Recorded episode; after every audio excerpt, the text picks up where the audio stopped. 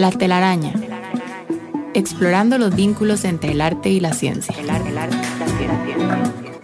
Científicos y artistas destacados construyen a partir de sus diferencias una telaraña de ideas y pensamientos y nos demuestran que al final todo está entrelazado. Déjate atrapar por esta telaraña, conducida por Jürgen Ureña, producida por Emma Tristán. La telaraña, por Amplify Radio.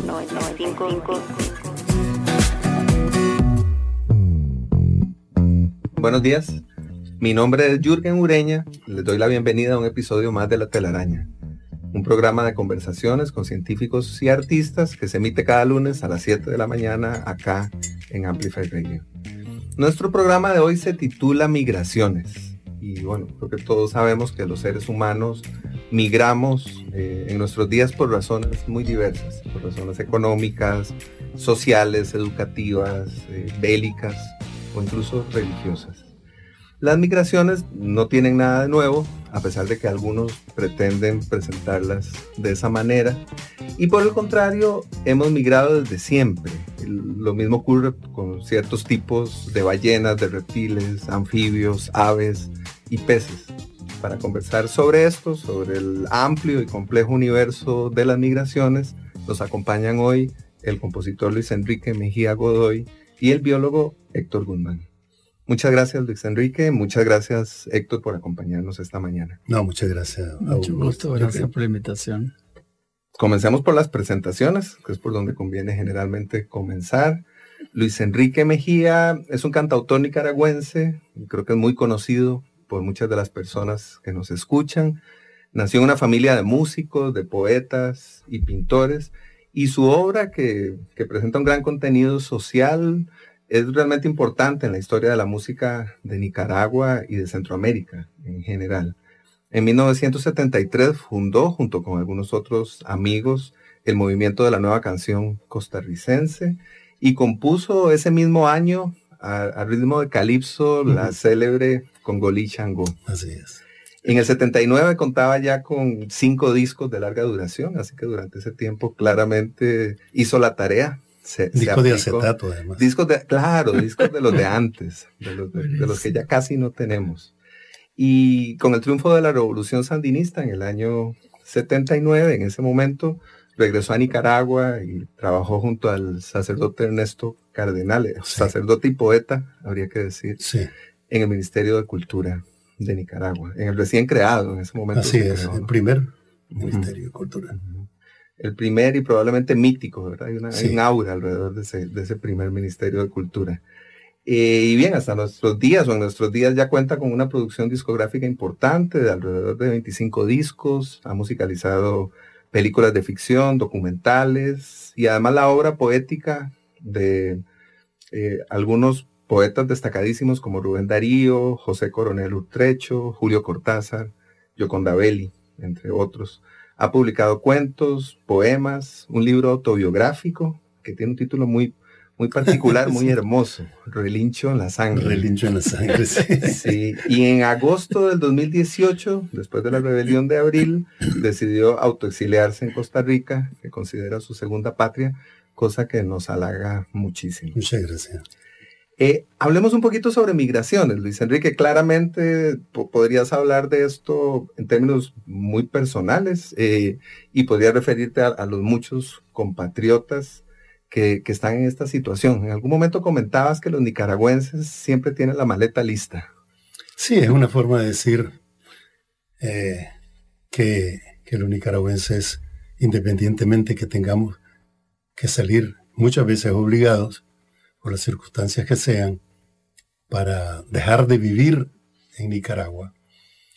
Nunca dejamos de vivir en Nicaragua. Mm. Nicaragua viaja con nosotros eh, porque estamos llenos de memoria, de recuerdos, de historias, de cicatrices también.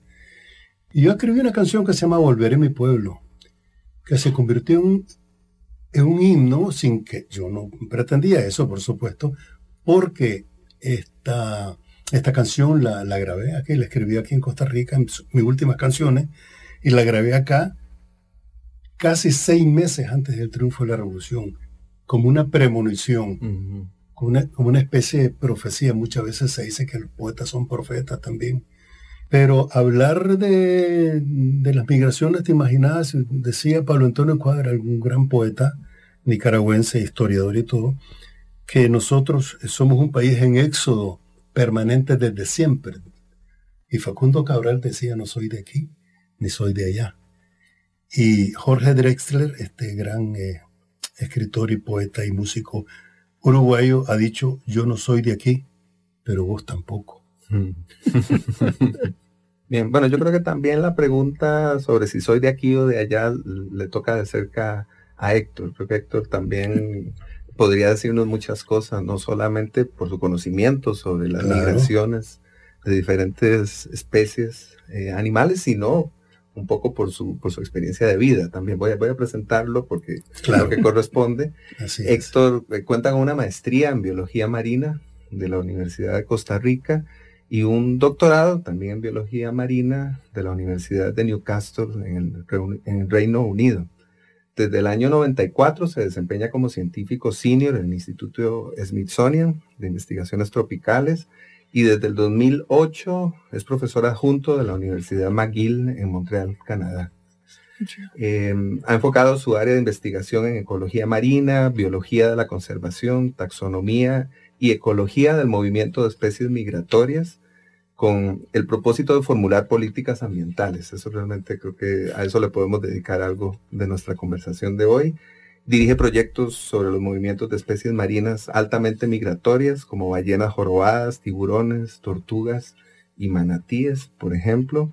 Ha publicado más de 210 manuscritos científicos y ha contribuido en el desarrollo de 30 políticas ambientales regionales y locales basadas en sus investigaciones.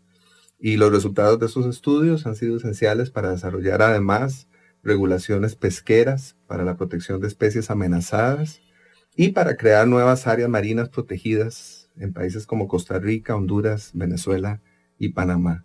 Así que Héctor claramente es un perro también, como decía Luis. Definitivamente. Sí. Creo que podríamos comenzar tratando de abarcar algo de, esta, de esto que decimos cuando nos referimos a especies migratorias de nuestra región. ¿En qué podríamos pensar cuando hablamos de especies migratorias en Centroamérica? Claro, eh, bueno, muchas gracias, Jürgen, por la introducción. Eh, puedo decirte que tal vez la parte más importante, eh, yo comencé mi carrera y realmente estudiaba especies que eran como sésiles, es decir, corales, esponjas, cosas que estaban pegadas al sustrato, cuyo movimiento tal vez era a nivel de larvas que podían llegar con las corrientes marinas, etc.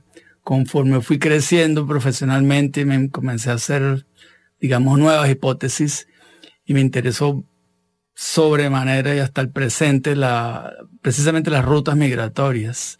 Y empecé a enfrentarme a, a todos estos animales que son grandes por lo general. Y yo te puedo dar ejemplos, obviamente coincido con Luis Enrique, son animales que son totalmente transfronterizos, no tienen un pasaporte y básicamente sus formas de, tampoco tienen la maleta preparada, por llamarlo así, pero realmente su maleta tal vez sea el código genético que tienen adentro, que les manda un mensaje fisiológico, estacional o diario, que los obliga a migrar, por ejemplo.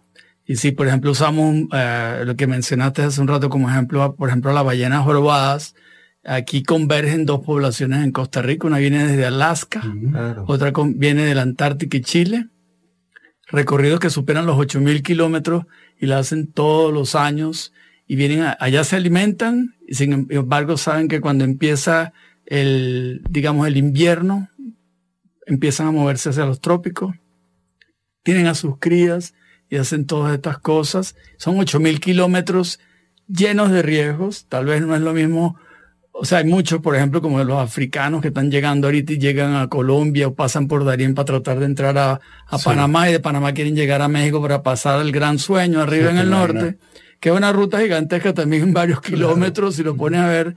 Pero estos animales vienen año a año, muchos de ellos eh, no regresan. Y no regresan es porque lo que se encuentran es una enorme cantidad de actividades humanas que realmente no estaban en su, por decirlo así, en su ADN ancestral. Y eso es, usted va por ahí, lo que se va a encontrar es barcos que los atropellan, redes de pesca donde se enmayan. Y, en fin, es una, para ellos maniobrar en la vida es muy complejo.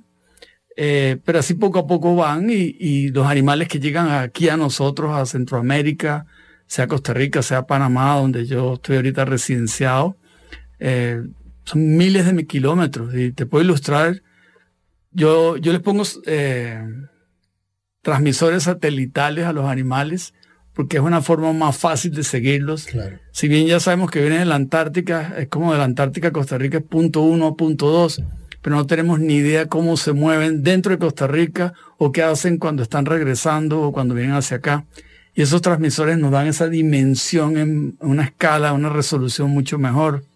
Y yo recuerdo que nosotros marcamos hace varios años un tiburón ballena, que es por decirlo así el pez más grande del planeta, puede alcanzar hasta 18 metros. Era una hembra que marcamos en Panamá y, después de 500 días atravesó 20.000 kilómetros a, través del Pacífico hasta la, donde estaba la, fosa de las Marianas, casi el puro frente ahí de Taiwán, Japón. Y, dejó de transmitir porque, bueno, las baterías se la acabaron, simplemente. Y nos quedamos siempre con el cuento y qué pasó, porque se fue hasta allá y todo.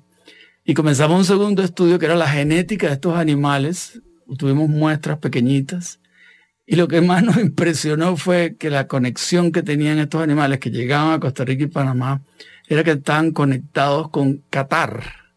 O sea, realmente sí llegaban como los transmisores nos aunque nos quedamos a meter camino, pasaban de allí por el único es el mar de China, pasaban al Océano Índico y ahí subían. Entonces, como ven, es migratorias, eh, migraciones extensas llenas de riesgo, porque en el camino, de nuevo, no saben si van a, llegar, por decirlo así, a su destino.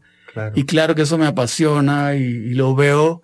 Y yo creo que lo más importante es eso, que cuando vamos a hablar de políticas, este es un caso particular donde la política no la define un país. Claro. Y puede ser que un país, partimos de un país en la normativa, pero tenemos que pensar a nivel muy, de escalas muy grandes, ¿verdad? Y la gobernanza tiene que ser compartida que por cierto es una tendencia que la estamos viendo cada vez, cada vez más a nivel de los océanos. Mm. Claro, los seres humanos eh, somos mucho, mucho más complicados que los animales, ¿no? Definitivamente. Y imagínate, bueno, es un derecho humano, pero la gente no sabe. Y alguna gente no solamente lo ignora, sino no está de acuerdo con que, que uno de los derechos humanos es la migración. Claro no, no debe haber absolutamente ningún pretexto, ni ningún inconveniente. Eh, cuando, cuando digo que cuando soy nicaragüense, bueno, ahora me siento, ahora tengo una definición. Mi tierra es Nicaragua, mi patria es la música y el arte, ¿no? Eso es lo como yo me siento. O sea, porque uno, su patria es donde uno se siente feliz siempre me ha llamado la atención lo que nosotros decimos los oropéndulas. ¿Cómo le dicen? ¿Qué oropéndulas? Son los que, los que viven en comunidad. Eso es muy interesante. Es un pájaro que necesita vivir en comunidad. y, y, en las isletas de Granada, que es una de las bellezas que nosotros tenemos, un 360 islas producto de una evolución del volcán el Mombacho en el lago de Nicaragua. Eh, en esas isletas están llenas de, no recuerdo en qué árbol, hay un árbol especialmente donde ellos se... Se gustan mucho las palmas en particular, por alguna razón las ramas de las palmas le atraen para hacer los nidos. Y siempre entonces me interesó conocer un poco más de la pero además que el nido es bello, el nido es una, una cosa muy linda. Yo creo que hay mucho que podemos aprender de los animales en general. Creo que hay algo de esta educación para la migración, esto que decíamos hace un rato sobre la forma rígida, limitada y egoísta en la que entendemos los procesos migratorios que, creo que podría modificarse de manera muy positiva si comenzamos a entender lo que hacen los animales claro. o los otros animales, para ser más claro. Sí, sí. Porque el, el, hombre ha migrado por miles de años. O sea, si, si, buscamos la forma como fuimos colonizando Europa de África y después pasamos a América, fueron migraciones donde no habían barreras geopolíticas, donde nadie tomaba la decisión de donde tú te hacías un asentamiento como toda la naturaleza humana, que yo sí creo que está en el código de nosotros, que es matarnos entre nosotros y guerrear entre nosotros, Ahí es donde empiezan las diferencias realmente, cuando la tribu de tal lugar llega a un lugar, la atacan, la destruyen, etc. Esa es nuestra historia. Y de son miles de años que tenemos los humanos moviéndonos entre continentes y de un continente a otro. Con las glaciaciones, entre glaciaciones, siempre se lograron, los humanos, por decirlo así, se salieron con la suya. Es una especie muy rara, me refiero a nosotros.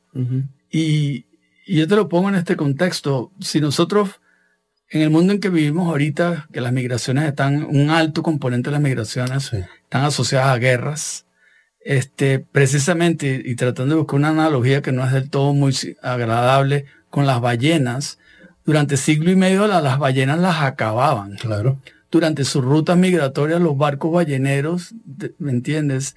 Hasta la década de los 60, siglo pasado, las mataban en Chile, las mataban en Perú, las mataban en Colombia, inclusive aquí, obviamente en Alaska, etcétera, etcétera. Entonces, si usted, usted me pregunta si las ballenas mueren, las ballenas prácticamente perdieron el 80-90% del tamaño de sus poblaciones durante las masacres que habían en la época ballenera.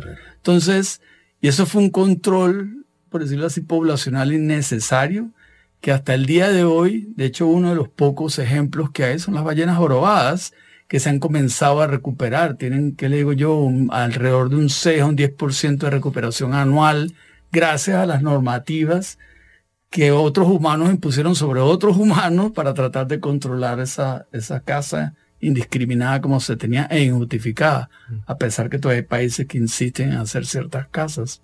Así. Entonces, eso te pone a ti en, perspectiva el, el, verdadero dominio de lo que significa migración como tal es una definición de nosotros de lo más humana, pero yo no estoy seguro que, que a veces la usamos como tal. Claro, que a veces la entendemos con todas sus posibilidades, con todos sus matices, sus, aristas.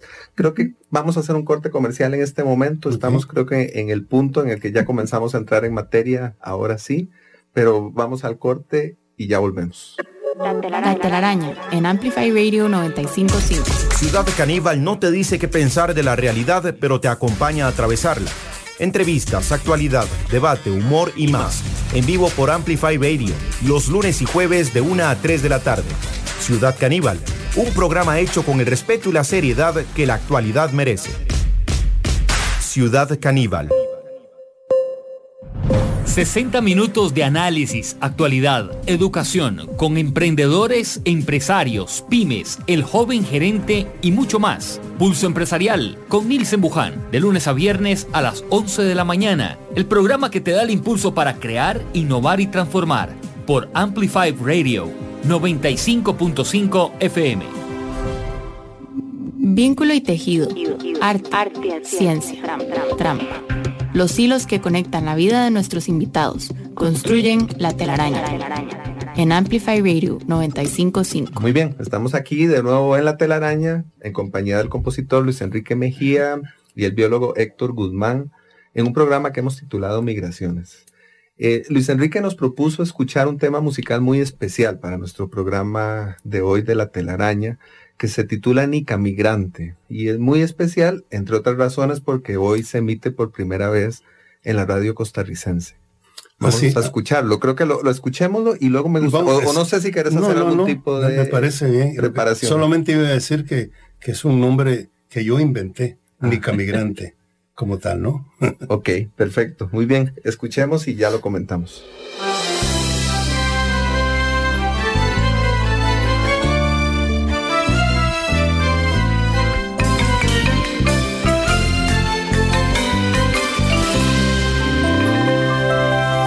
Migrante soy, pasando montañas, ríos y fronteras. Allá deja mi familia, mi casa, mi barrio y mi linda tierra. Nica migrante soy, orgulloso de mi raíz. Y a cualquier lugar donde voy, en el alma llevo a mi país.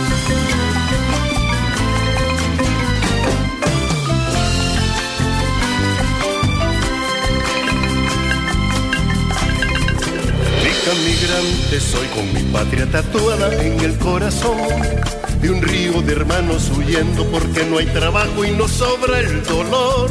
Nica migrante soy y a pesar de tanta pena, si pequeña es nuestra patria, uno grande la sueña. Nica migrante, soy con la frente alto y con dignidad. Cocinando, cuidando a los niños, labrando la tierra en cualquier lugar. Nica migrante, soy borrando fronteras, concluyendo vida. Con mi esfuerzo, sudor y honradez, aporto a mi patria y a mi familia.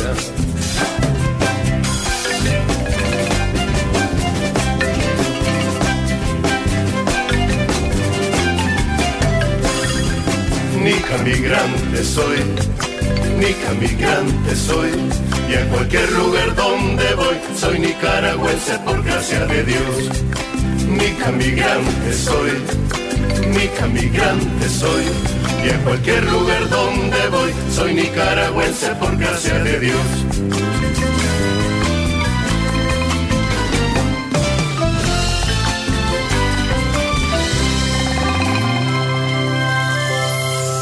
Nica migrante soy, azul y blanco es mi bandera.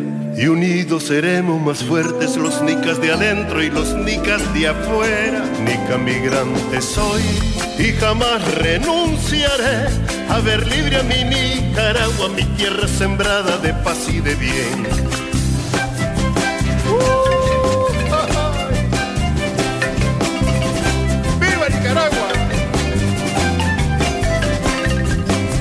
Migrante soy, Nica migrante soy, y en cualquier lugar donde voy, soy nicaragüense por gracia de Dios. Nica migrante soy, Nica migrante soy, y en cualquier lugar donde voy, soy nicaragüense por gracia de Dios. Nica migrante soy. Muy bien, pues bueno, eso fue Nica Migrante de Luis Enrique Mejía Godoy. Contanos por favor un poco sobre el proceso creativo y las razones que están detrás de esta canción. Sí, eh, muchas de las cosas que hago suceden eh, no por casualidad, sino por causalidad. Porque uno anda conectado, bueno, tengo que decir para la gente, hay gente que me conoce, hay gente que me conoce desde siempre, y hay gente que a lo mejor por primera, por primera vez va a escuchar. Soy una persona mayor, yo tengo 77 años, con 50 años de vida artística, de tal manera que tengo el privilegio de poder, poder ver para atrás, ¿verdad? Y ese es uno, uno, uno de mis, orgullos como, como ser humano, ¿no? Y eh, desgraciadamente el los seres humanos nos tropezamos siempre con la misma piedra. Muchas veces, ¿no? La mayoría de las veces. Pero toda esta experiencia me ha servido para eh, poder encontrar en algunos mensajes que, me interesa eh, enviar, escribir, cantar, eh, estén llenos de, un gran humanismo, de una necesidad de profundizar en eso de que nos han querido quitar precisamente, yo diría, los regímenes, las- los grupos, las personas que pretenden convertir al ser humano en un esclavo, un robot, en un, borrego, lo que sea, ¿no? Esto. Entonces, viviendo en Costa Rica, ya tengo cuatro años en este exilio, eh, eh, viviendo estos últimos cuatro años, eh, he recibido nue- nuevas lecciones, estoy aprendiendo mucho, aprendiendo mucho. En primer lugar, Costa Rica no es la misma de los años 70. Y insertarse en esta sociedad y como artista, porque eso soy, de eso vivo, es, es bien complicado. Y si a eso le sumamos la, la pandemia, entonces más difícil todavía, ¿no? Pero bueno, yo soy un luchador. Yo soy un- un- un- una persona que nunca se te queda quieta por, por, por estar produciendo, creando y recreando. Eh, y había pensado escribir una canción para, especialmente para los nicaragüenses, pero esta canción puede ser para salvadoreños, guatemaltecos, eh, argentinos, lo que sea, ¿no? Entonces, eh, empecé a, elaborar cosas. Cuando dice ahí, esto que dice, eh, que- que cuando, la, cuando, cuando pequeña la patria, uno grande la sueña, es por Darío, porque Rubén Darío es el que escribió esa frase. Porque si hay un migrante de los nicaragüenses, es, es Darío. Es el primero, inclusive, much- los primeros años de Darío, los nicaragüenses decían que era un traidor porque se había ido a vivir fuera de Nicaragua. Lo que sucede muchas veces, que me ha pasado a mí también, ¿verdad? cuando te dicen, ah, ya no querés regresar a Nicaragua, o, a mi sobrino, el salsero en, en, Miami. Claro, a Luis Enrique. Luis, Enrique, hace Sí, Luis Enrique. este, o bueno, ahora Perro Son Popo, que está aquí en, en Costa Rica también. En fin, le dice, ah, verdad, ya no querés regresar. Entonces, uno dice, yo llevo tatuado en el alma a mi patria. La yata. Es decir, los valores que tengo, los principios, los, los, como me formaron a mí como en, mi casa, en mi pueblo, allá en la Cochinchina, en la frontera con Honduras, Somoto se llama, imagínate qué nombre más remoto, Somoto, que en náhuatl quiere decir el cerro de las codornices, Tepexonatl.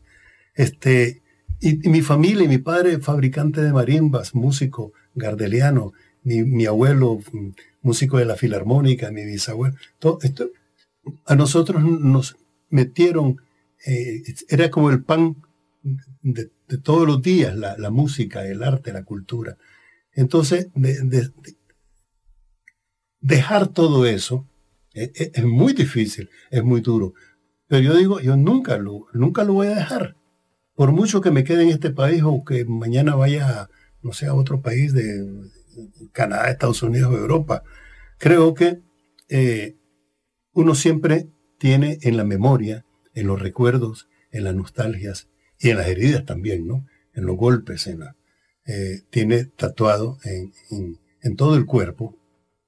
Este, decía mi hermano Carlos que, que escribe una, una, cosa muy, muy, muy, muy especial. No sé si ustedes recuerdan que él escribió Quincho Barrilete, que es una canción que ganó la OTI en el 76, que es una canción que se hizo muy famosa porque es la historia de un niño. Él, él escribió la historia de un tatuado, un tatuado eh, de, una persona que vivía fuera en los Estados Unidos, creo, creo. Y entonces se tatuó todo el mapa de Nicaragua en, en, todo el cuerpo. Y entonces un día tuvo un accidente y llegaron los paramédicos y entonces le dijeron, señor, ¿qué fue? Entonces le dicen, no, es que tengo un dolor aquí por Chinandega, pero me duele aquí en la costa atlántica. entonces la referencia, la referencia era la patria, era la tierra, ¿me entiendes? Aquí, no, aquí por Guaslala me Está buenísimo. Entonces, digo esto en broma, porque es cierto eso. Y entonces este, me decidí a escribir la canción. Quiero decir algo muy interesante, muy importante. Todos los músicos que están ahí son costarricenses, menos yo, que soy doble nacionalidad, ¿no? Entonces, eh, escribí esta canción, está por salir, ahora lo estamos estrenando en, tu programa, me siento muy contento porque este es un, es un espacio muy especial. Y yo muy halagado, y sé que hablo además por Emma Tristán, la productora del programa, que también se siente muy muchas gracias de que lo presentes acá. A mí esta relación creativa entre músicos costarricenses y un músico de doble nacionalidad, como dice Luis Enrique, me hace pensar en los movimientos o digamos en las movilizaciones culturales que además podríamos relacionar con los corredores biológicos. Así que creo que sería interesantísimo si Héctor nos comenta un poco sobre los corredores biológicos, qué son y cómo se relacionan con las migraciones. Claro, definitivamente que existen y también desde hace siglos y siglos los corredores biológicos con la misma morfología de los continentes se fueron eh, el clima cuando se adapta y por decirlo así se estandariza o se normalizan después las glaciaciones. Ustedes lo que tienen son unas grandes patrones de corrientes marinas que son por lo general los grandes motores en los océanos. Y muchas especies que tal vez inclusive a nivel de larvas, peces pequeñitos, no tienen esa capacidad motora de poder, por decirlo así, ellos mismos moverse con la corriente o contracorriente o ejercer cierta fuerza, deja que las corrientes los lleve y con ese, durante ese proceso, si quieres llamarlo así, migratorio en ese corredor, han ido colonizando y colonizando muchos lugares. Y de eso hay ejemplos, por eso, para darte una idea, eh, si tú comparas todos los arrecifes coralinos, por ejemplo, en toda la gran cuenca del Caribe, tú vas a encontrar semejantes entre los corales que hay, digamos, en el norte, en las Bahamas, en Bermuda, como lo que podría haber en Venezuela, en Costa Rica. Entonces, y todo esto es porque hay una gran cantidad de corrientes que circulan y permiten esta dispersión y crean estas grandes avenidas eh, que son totalmente imaginarias, estos corredores, como mencionas. Con respecto a los grandes animales, son corredores igual gigantescos, como mencionaba antes, las ballenas, es clarito, ellas van a venir de norte a sur y de sur a norte todos los años y es un corredor muy amplio, no está definido tal vez como con un letrero que te diga por aquí, no es una avenida no es una calle, pero ocupan un buen pedazo de los océanos. Y es durante ese corredor donde se encuentran todo este montón de cosas que tienen que hacer y maniobras donde el hombre es el que prácticamente les impide que funcionen eh, como debe hacerse. Si ustedes han estado siguiendo los acontecimientos de, regionales, sobre todo desde el año pasado, donde la misma Panamá comienza a ampliar la protección de sus océanos y lo lleva hasta un 30%, eso estimuló enormemente a países como Ecuador, como Costa Rica y Colombia, eh, que fueron precisamente en ese orden expandiendo sus corredores marinos pero ya a un nivel más político, un nivel donde te puedes tener un cierto control para el manejo y funcionamiento de ese corredor que mencionamos. Y si logró unir Colombia con Panamá, se logró unir eh, Costa Rica con Ecuador a través de sus zonas económicas exclusivas. Y todo esto garantiza o garantiza el flujo biológico y el funcionamiento ecológico de estas especies en cualquier dirección. Lo que no garantiza, y es lo que estamos por ver, porque eso es lo que se está desarrollando precisamente en estos días, es cómo políticamente vamos a lograr que se, que se implementen medidas de protección que, permitan eso, que valga la redundancia, que vuelvan a, las especies a usar esos corredores y los hagan funcionales como siempre existieron. Y es ahí donde viene todo este asunto. Costa Rica obviamente es un líder en la región. Eh, y ahí andamos, poco a poco, buscando a ver cómo, cómo se siguen esas rutas migratorias y se mantienen, y cómo todas las trabas humanas se pueden, digamos, de alguna forma mitigar o prevenir, que sería lo ideal en todo caso.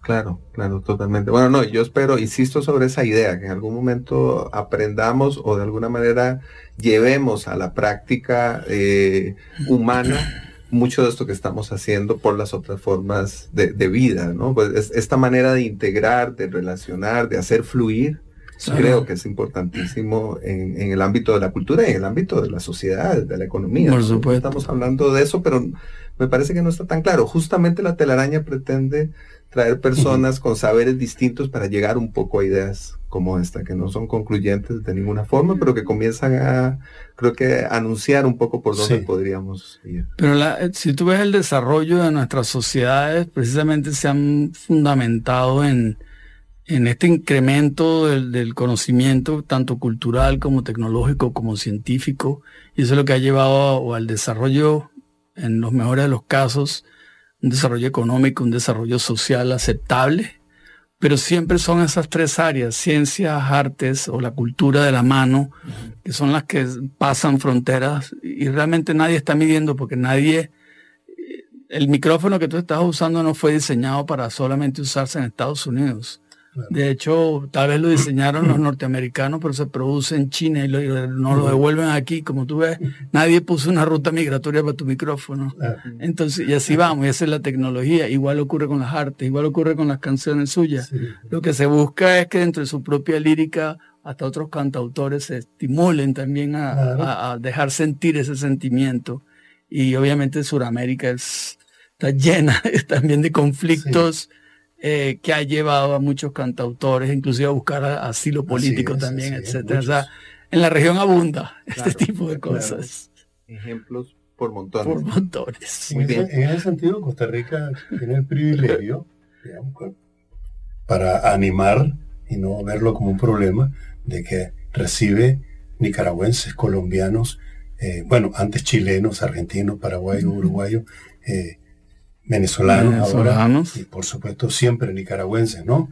Los nicaragüenses estamos, mira, cuando la gente me dice, y, pero vos viste en los años 70, pero un momentito, antes vinieron, eh, cuando fue asesinado el general Sandino en 1934, empezaron los primeros eh, exiliados nicaragüenses, que era la gente que trabajaba con Sandino, muchos campesinos, y se vinieron a vivir y a trabajar. Por supuesto que no se quedaron en San José, se, se, fueron a la costa a, Caribe o se fueron a la, a la, bananeras o, etcétera, ¿no? Se hicieron artesanos, etcétera.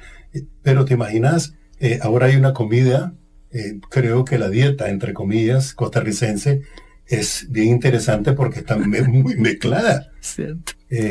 hice una canción para Punta Arenas yo hace, hace un tiempo que tampoco está conocida, y anda buscando el momento para eso, eh, y, y, hablaba, y hablando con la gente de Punta Arena, me decían que el vigorón de acá, y ahora, ¿qué, nacionalidad tiene el vigorón? ¿Qué nacionalidad tiene el gallo pinto? Está muy difícil, ¿no? El tamal. O, una cosa más, más complicada, más que tiene que ver con una, con una, una cosa que la que yo me enamoro mucho, porque hay una canción que tengo yo que se llama Somos hijos del maíz, constructores de surcos y de sueños, y aunque somos un país pequeño, ya contamos con más de mil inviernos, etcétera, ¿no? Para hablar de ese, de ese producto, de ese de ese grano fundamental para la cultura latinoamericana, pero especialmente para Mesoamérica. Claro. Especialmente para desde México hasta, hasta Costa Rica. Entonces, donde el maíz, donde el maíz también, además, tiene, eh, ¿cómo, ¿cómo, se hace? ¿Cómo se palmea el maíz? Es un 6 por 8 todo eso. Entonces, todo eso está eh, como mezclado, o quiero yo mezclarlo, mm porque es parte de la identidad, una identidad que no es nicaragüense, ni centroamericana, ni latinoamericana, le pertenece a la humanidad, como la poesía de Darío precisamente. Muy bien. Con esa idea nos quedamos en este momento. Vamos a un corte comercial y ya venimos. La telaraña en Amplify Radio. La telaraña. ¿Alguna vez te han dicho que sos una intensa? A nosotras sí y demasiado. Por eso, decidimos nombrar nuestro programa Qué Intensas, un espacio libre de juicio y lleno de realidad compartida, a donde podrás escuchar historias tanto nuestras como de nuestras invitadas todos los miércoles a las 7 y media AM. Qué intensidad. Por Amplify Radio. Somos la radio que se escucha ahora. Una mezcla de música y contenido. Somos cultura. Somos arte. Somos comunidad.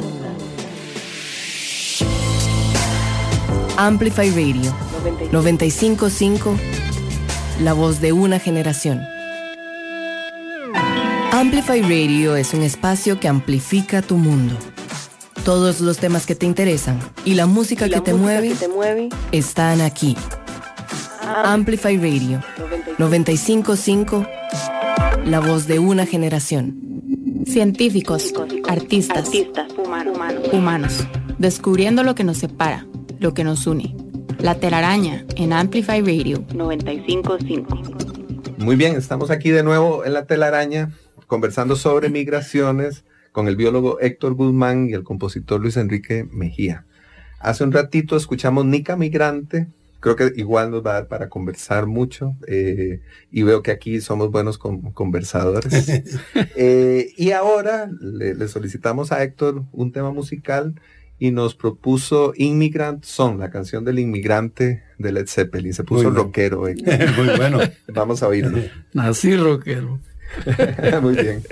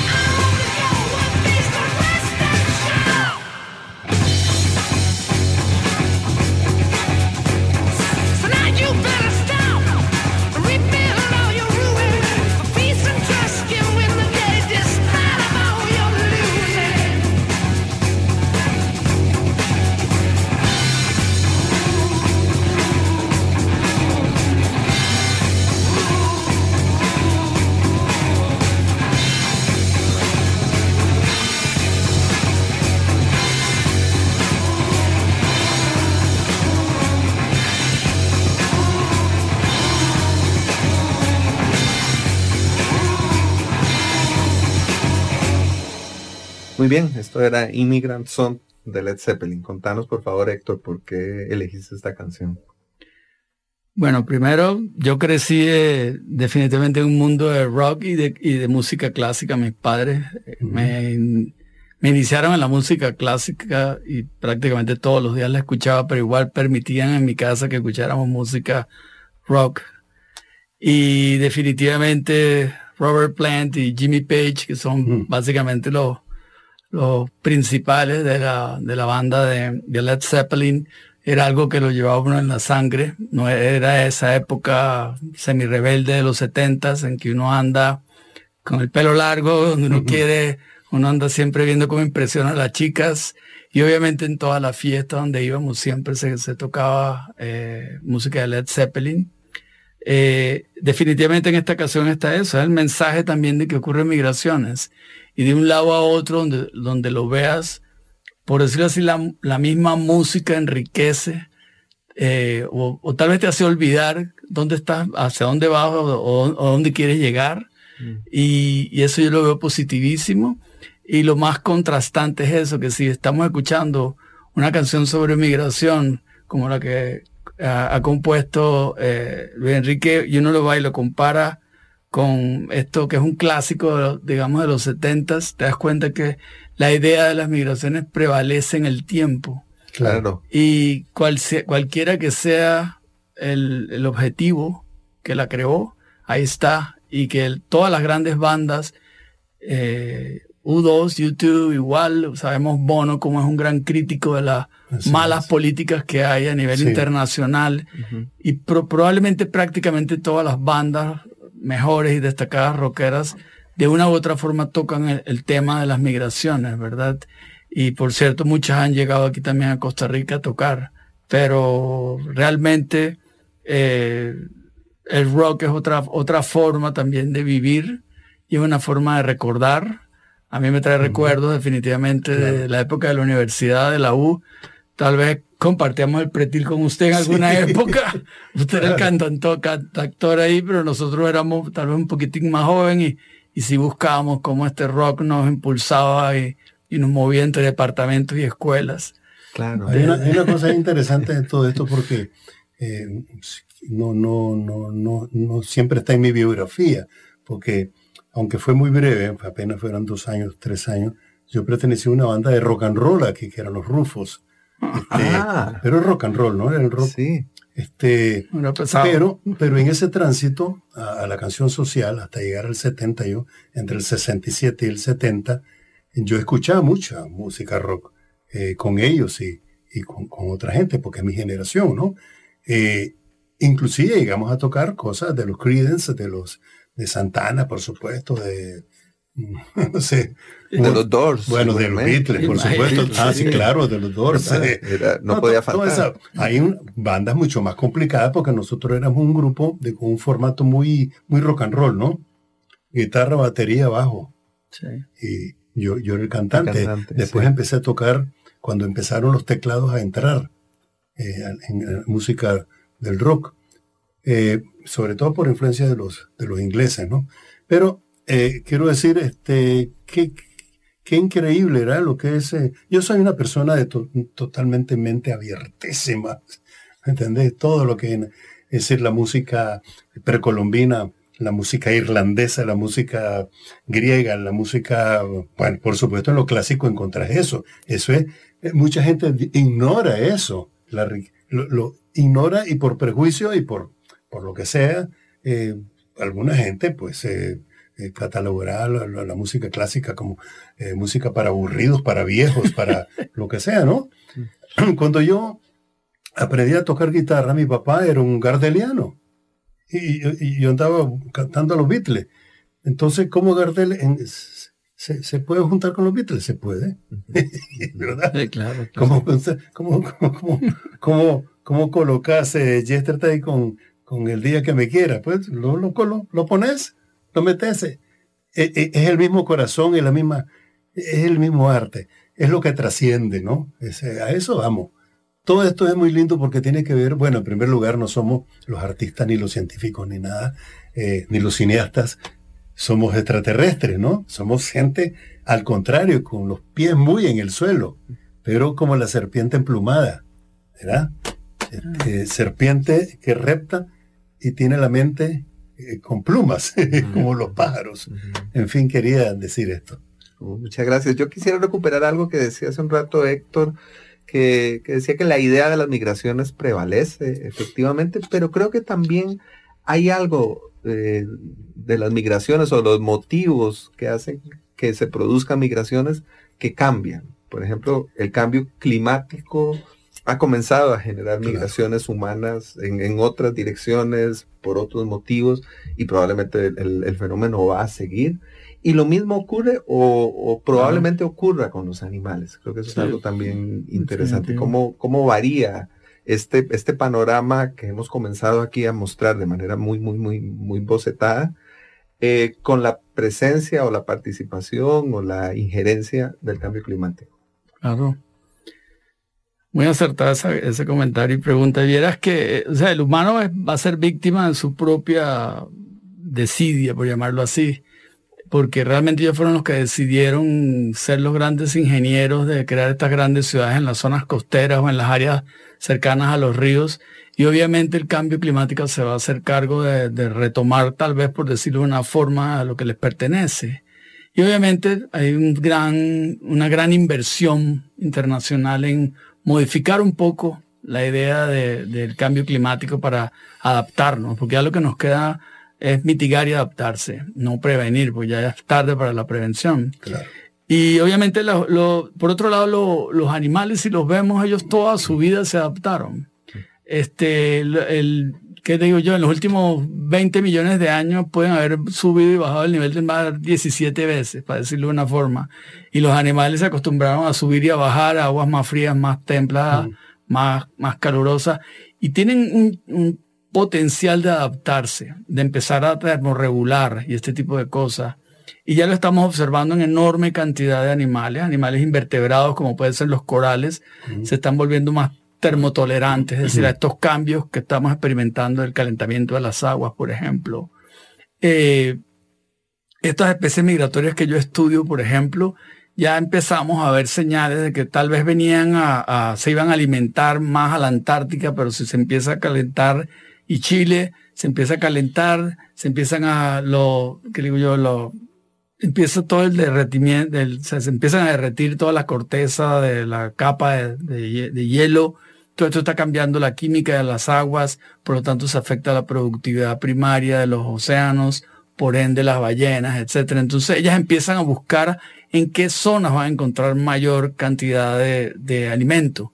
Y ahí empiezan a adaptarse también al cambio climático. Y ya lo estamos viendo en varias especies, en migraciones de tiburones, en migraciones de pingüinos, en eso se va, eso se va, eso va a ocurrir. Pero lo que intento decirles es que en cierta forma ya los animales tienen esa, esa costumbre de buscar dónde está la comida. ¿Por qué? Porque el, ambiente donde ellos viven es extraordinariamente dinámico. Eh, la física de los océanos es diaria, es, es mensual, es estacional, es interanual y, y es fascinante simplemente. Y mientras más conocemos, porque tenemos satélites que nos están diciendo toda esta información, y estamos aprendiendo, nos damos cuenta que las tortugas, por ejemplo, saben en la mitad del océano donde hay un giro donde se acumula la comida, pero puede ser que con el calentamiento, por ejemplo, ese giro se mueva a una latitud más hacia el norte o más hacia el sur, hacia aguas más templadas. Ellas van a seguir allá, ¿me entiendes? Entonces, esa capacidad de adaptación la podríamos esperar de cierta forma. Sí podría decirte, por otro lado, que el cambio climático, para Tal vez ahora que mencioné la palabra tortuga, desafortunadamente las tortugas marinas en particular para cumplir con su ciclo de vida necesitan de las playas, necesitan ir a nidar a las playas y obviamente Costa Rica, Nicaragua, todo ah, eh, Centroamérica son de las áreas principales por lo menos de anidación de cinco especies distintas, todas por cierto amenazadas. Eh, el cambio climático obviamente lo que está haciendo al subir el nivel del mar es obligando a que las tortugas tengan que subir más para anidar.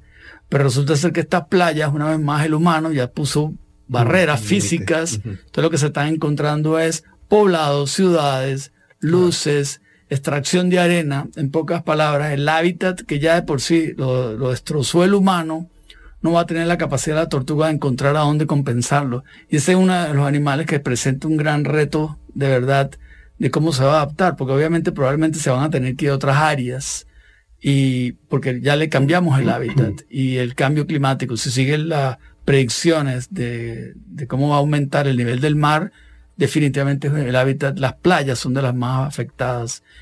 Y es primordial la protección de estos hábitats para que se reproduzcan este, estas especies que ya como les dije anteriormente están totalmente, se consideran críticamente amenazadas, es decir, están en peligro de extinción.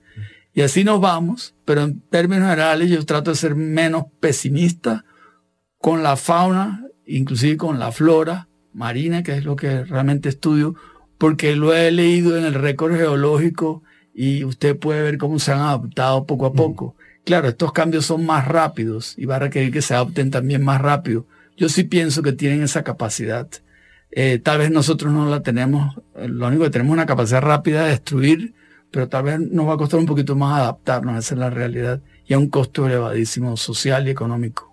Tenemos una capacidad rápida para destruir, pero probablemente nuestra capacidad para adaptarnos no sea tan rápida. Creo que con esta idea nos quedamos de momento, vamos a una pausa y ya volvemos. La telaraña, en Amplify Radio 955. Hola, soy Alonso Aguilar y les invito a escuchar Registros todos los martes a las 6 de la tarde. En este espacio nos transportaremos a otras geografías, con el afán de revivir los vínculos entre música y sociedad. Esperen historias inolvidables, diálogos apasionados y por supuesto, diversidad de música. En Registros, martes a las 6 de la tarde. Por Amplify Radio. La voz de una generación. Amplify Radio es un espacio que amplifica tu mundo. Todos los temas que te interesan y la música, Y la que, te música mueve que te mueve están aquí.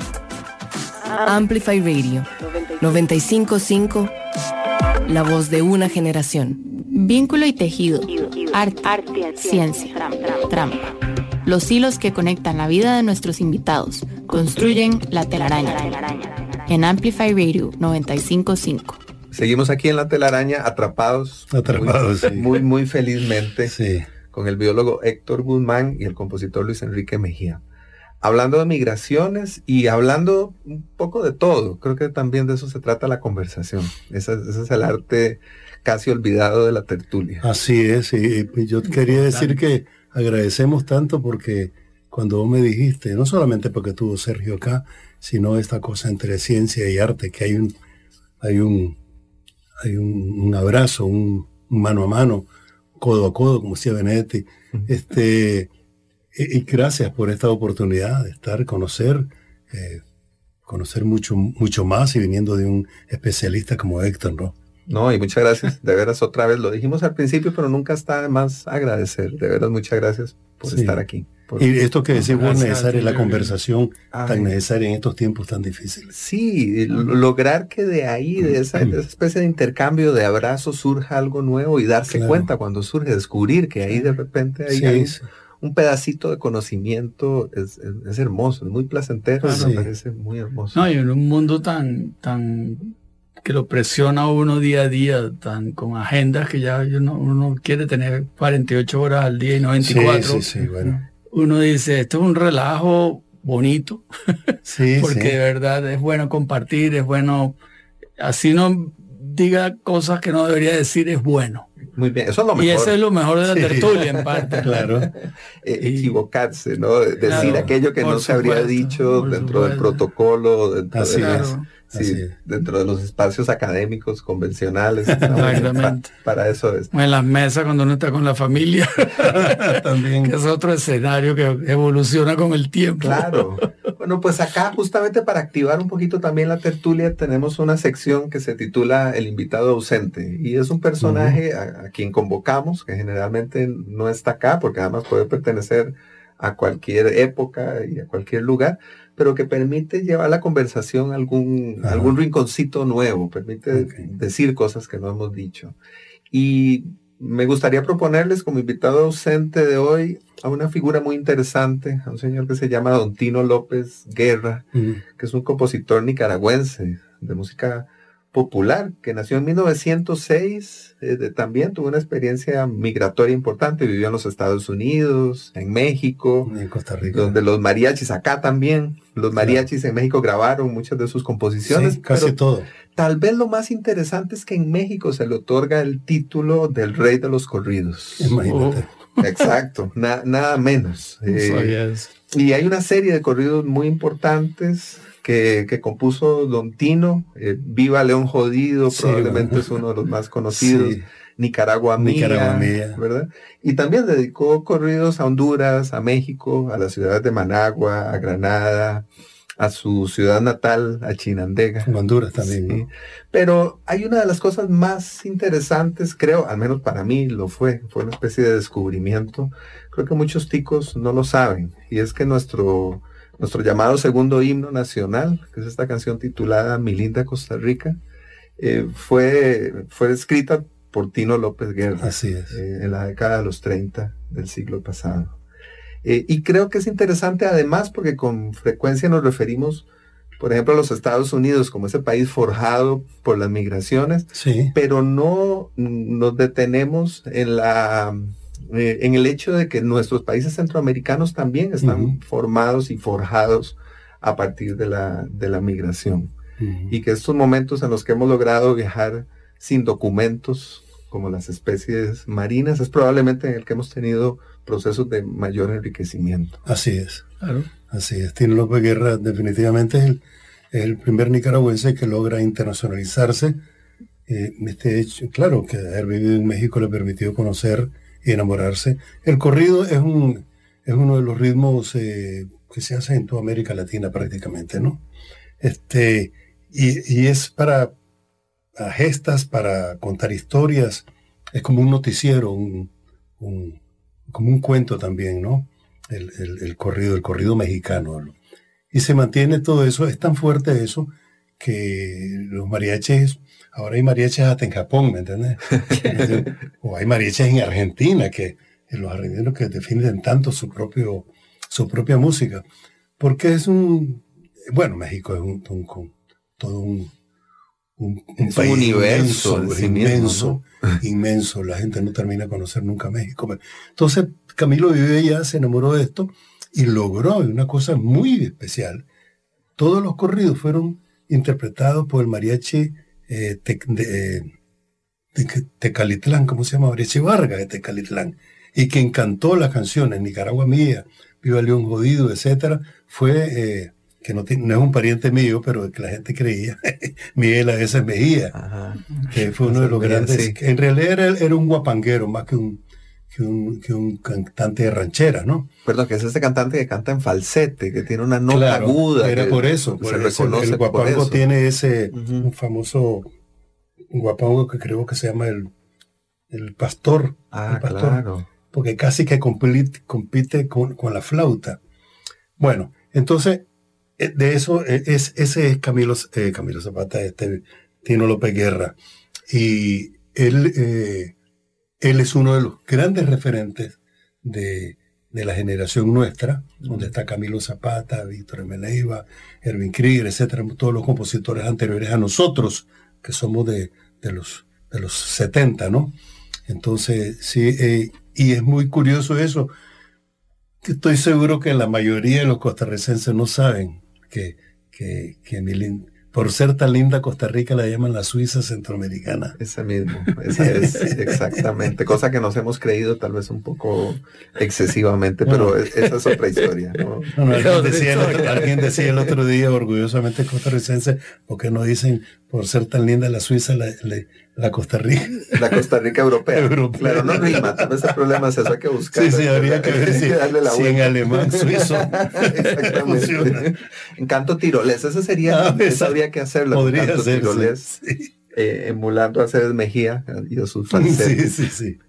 Pues bien, a propósito de esta idea de los, de- de- del viaje sin documentos, eh, la productora de la telaraña, Emma Tristán, nos propone escuchar un tema que habla justamente sobre el, sobre el drama de los migrantes indocumentados, que es eh, clandestino, el tema famoso de este cantante franco-español conocido sí. como Manu Chao. Va- vamos a escucharlo y regresamos ya para cerrar un poco con esto nuestro programa de hoy. Perfecto.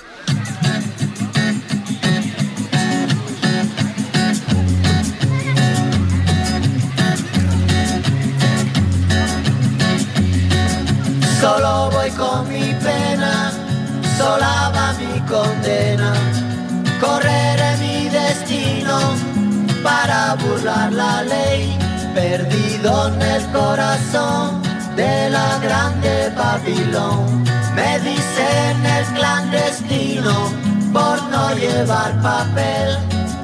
Pa' una ciudad del norte yo me fui a trabajar. Mi vida la dejé entre Ceuta y Gibraltar. Soy una raya en el mar, fantasma en la ciudad. Mi vida va prohibida, dice la autoridad. Solo voy con mi pena, sola va mi condena. Correré mi destino por no llevar papel, perdido en el corazón de la grande Babilón. Me dicen el clandestino, yo soy el quebra ley. Mano negra clandestina, peruano clandestino, africano clandestino, marihuana ilegal.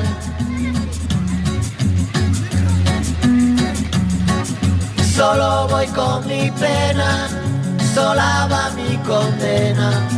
Correré mi destino para burlar la ley, perdido en el corazón de la grande Babilón.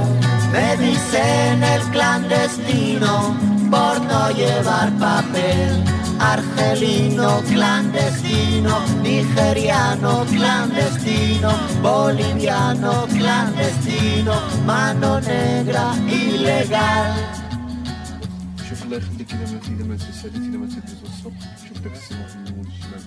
Muy bien, esto fue Muy bien. Manu Chao, el clandestino de Manu Chao, que, que además nos permite, creo que, eh, entender que hay, hay migrantes y migrantes, ¿no? Hay diferentes Sí, tipos de claro. migraciones y Claro. diferentes categorías entran en diferentes lugares de las sociedades a las que migran en función no solo de los documentos, sino especialmente del dinero. Creo que aquí estamos hablando de una cosa que fue identificada por una filósofa española eh, que se llama Adela Cortina mediante una palabra que es la aporofobia y que es Mm. la, la palabra que permite referirse al rechazo o al temor eh, o al desprecio hacia el pobre. Y, y- y creo que sí, que cuando eh, utilizamos esta palabra o pensamos en esta palabra, es posible distinguir el rechazo a ciertos migrantes a quienes se les dificulta ingresar en condición de legalidad a un país Mm. y aquellas personas que ingresan en calidad de turistas, de empresarios, con, con otras condiciones. Creo que eso es un matiz importante en esta conversación. Casi que como el atún, el dorado y otro montón de animales migratorios que los están esperando igual para agarrarlos. Claro, que son muy bienvenidos, ¿no? Son bienvenidos, pero hasta que los acaban, ¿no? Sí, hasta que los utilicen. Y hasta que ya no tenemos más, más, entonces empezamos a pensar cómo hacemos para conservarlos. Pero básicamente ese instinto de nosotros de ponerles una barrera, y esos otros son animales migratorios también, nos dan proteína, etcétera, pero no los da, lo- le damos y le damos y le damos hasta, hasta que desaparezcan. Como pareciera que esa es la idea, ¿no? Mm. La naturaleza definitivamente que es donde deberíamos enfocarnos para aprender un poquito también cómo ordenamos nuestra propia naturaleza humana. Sí, podríamos aprender mucho. Decía a propósito de música, hace algunos años, Roberto Carlos, yo quisiera ser civilizado como los animales, ¿verdad? Sí. Ahí tienes. Hay, hay mucho que podríamos aprender. Y Así mucho que podríamos seguir conversando hoy. Creo que Así si aquí Sí. pendiente otro, otra conversación. Pues me alegra mucho Bueno, que lo digas muchas porque yo- gracias, yo, estaba a punto de ofrecerlo y de plantearlo. sí, sí. No, pues definitivo. Un abrazo, muchas gracias y, y a todos los que nos han escuchado también. Ya Emma, la gran ausente. Emma, la, gran ausente, hay que decirlo. hay que agradecérselo. Que, no estuvo aquí en la cabina. Sí, sí. vamos a tener que, que, ponerle ahí una rayita, pero por supuesto, ella, ella también es, eh, es muy importante para que esto ocurra. Así que aprovecho para agradecerle a Emma para agradecerle a Daniel Ortuño que estuvo acá en la cabina de grabación, exactamente en la avioneta, encargándose de que nada tengamos ningún accidente. Y, muchas gracias a quienes nos escucharon esta mañana. Mi nombre es Jürgen Ureña. Yo quiero invitarlos al próximo episodio de La Telaraña. Eh, si les cuentan que el episodio de la semana pasada o antepasada estuvo buenísimo y se lo perdieron, pueden escucharlo en la página de Amplify o pueden buscarlos en Spotify también. Así que hay diferentes formas también de acceder a los programas de la telaraña. Buen día, muchas gracias. Otra vez. Gracias, Hasta pronto. Gracias. Ahora sí a tomar café. Muy bien.